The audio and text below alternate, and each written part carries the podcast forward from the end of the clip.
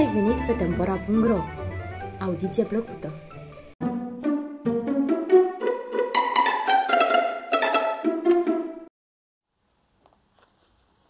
Hayawata, poveste a peilor roșii. De Ganauitah s-a născut pe malul de miază noapte al lacului Ontario. Înainte de naștere, un trimis al Marelui Duh se fătișă bunicii sale într-un vis și îi spuse că voia stăpânului vieții, stăpânitorul cerurilor, era ca fica ei să aibă un copil. Copilul se va numi de Ganauitah și menirea lui era să aducă pace și viață oamenilor. Când de Ganauitah crescu, spuse mamei și bunicii sale că sosise vremea să-și aducă menirea la îndeplinire și își făcu o canoe, acea barca pieilor roșii din piatră albă. Bunica sa îi spuse că această canoe nu va pluti. Va pluti, răspunse de Ganauidah. Acesta va fi semnul că vorbele mele sunt adevărate. Urcă în canoe și înainte ușor spre malul celălalt. Vânătorii, atrași de scripirea luminii de pe piatra albă a vasului neobișnuit, se îndreptară spre el. Îi spuseră că așezările lor erau ascunse în munți înalți și că cele cinci triburi rocheze trăiau zile grele.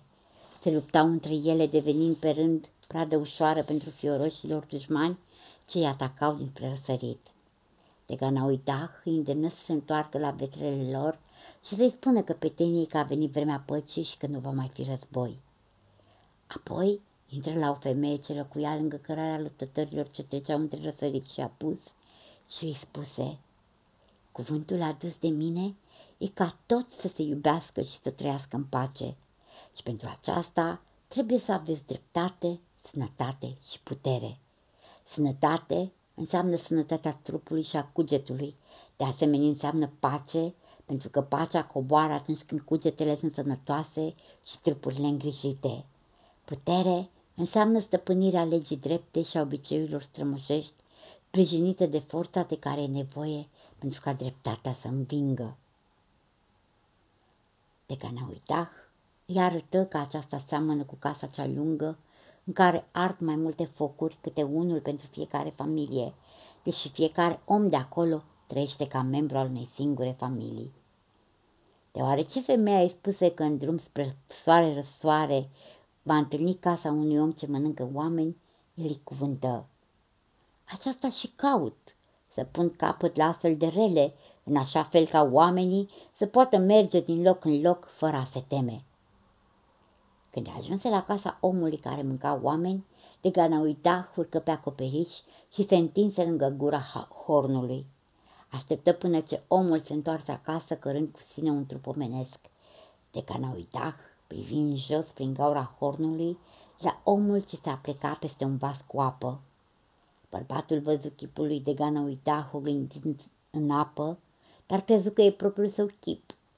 Se întrebă cum de nu băgase de seamă că pe fața lui stă întipărită atâta înțelepciune și dreptate. Gândi că nu poate fi chipul unui om care mănâncă oameni și duse ibricul afară din casă să-l deșerte. Apoi, de Ganauitah intră în vorbă cu omul acesta. De Ganauitah îi spuse că își poate însănătoși sufletul de relele săvârșite, străduindu-se să facă în așa fel încât să făptuiască binele după care de Gana Uitah merse în pădure și se întoarse cu un cerb care avea coarne bogate. Îi lămuri bărbatului cu oamenii trebuie să se hrănească cu carne de cerb, iar cât despre coarne, ele pot împodobi capetele conducătorilor în semn de putere. Omul îl întrebă pe Gana Uitah ce are de făcut. De Gana Uitah răspunse că nu departe de acolo se lășește un vrăjitor rău. Atotarho, care era atât de crud încât mânca pe toți cei ce se apropiau de el nechemați și al cărui meșteșug vrăjitoresc era atât de temut încât păsărelile ce zburau peste coliba sa îi cădeau moarte la picioare de îndată ce scritura el mâinile. Avea trupul răsucit și mintea cu ascunzișuri și părul era un not de șerpi împletiți. Glasul să umplea țara de groază și puterea sa era nemărcinită. Nici o pace nu putea fi încheiată fără ca el să nu fie de față, iar de Gana uita își botezase noul prieten Hayawata și îi mai spunea cel care piaptănă, deoarece îi mai spuse, tu ești cel care va pieptăna șerpii din părul lui Atotarho. Pentru a pregăti sufletul lui Atotarho pentru primirea lui Hayawata, Ticanauitah merse la vrăjitor și spuse că atunci când oamenii vor primi legea bună a prieteniei, ei nu vor mai ucide și nu va, va mai fi vărsare de sânge în țară. Dar Atotarho ce puternic strigă batjocoritor. Când va fi aceasta? Netulbărat, Tegana uita înainte spre țara Mohawikilor, iar Mohawikii găsi răspusele lui drepte, dar căpeteniile lor erau cu băgare de seamă, doreau un semn și îi cerură lui Tegana uita să se casere în cel mai înalt copac de lângă cascade și să-l taie. Dacă trăia până la răsăritul soarelui, vor primi legea sa. Așa fu. A doua zi dimineață de Ganaoidah îi așteptă lângă foc. Legea lui fu primită, iar Muhawiki fură primii ce se alăturară păcii celei mărete și prieteniei. Dar Hayawata nu putea înfrânge pe Atotarho. În trei rânduri adună sfatul bătrânilor, dar de fiecare dată puterile vrăjitorului îl copleșiră. Într-o zi auzi glasul lui Atotarho strigând, Hayawata! Semn că vrăjitorul punea la cale altă fără de lege. Îndată cele trei fiice ale lui Hayawata se îmbolnăviră și muriră. Apătut, Hayawata părăsi țara aceea și răbdă de unul singur.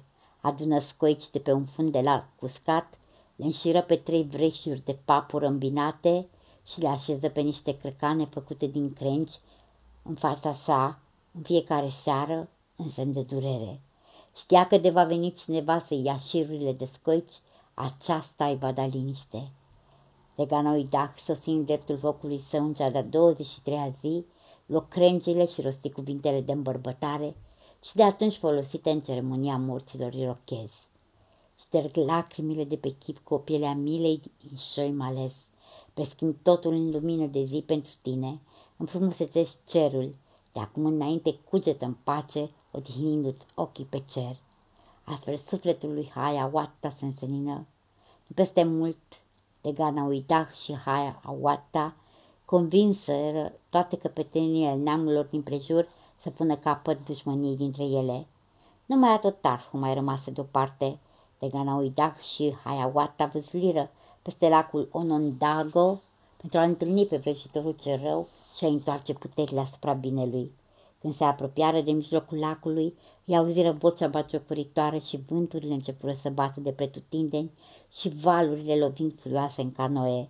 Dar de gana uidac vâsli din toată puterea și în câteva clipe ajunseră la malul răsăritan al lacului și se împățișară lui Atotarho. Iată, spuse de gana uidac, puterea noastră a neamurilor unite este mai mare ca puterea ta. Atotarho privi dincolo de râu și văzu mulțimea aceea împrățită. Mintea lui Atotarho se lumină și Hayawata îi pieptănă șerpii părului. Apoi îi așeză coarnele de cer pe cap ca semn al puterii și astfel a început o nouă viață.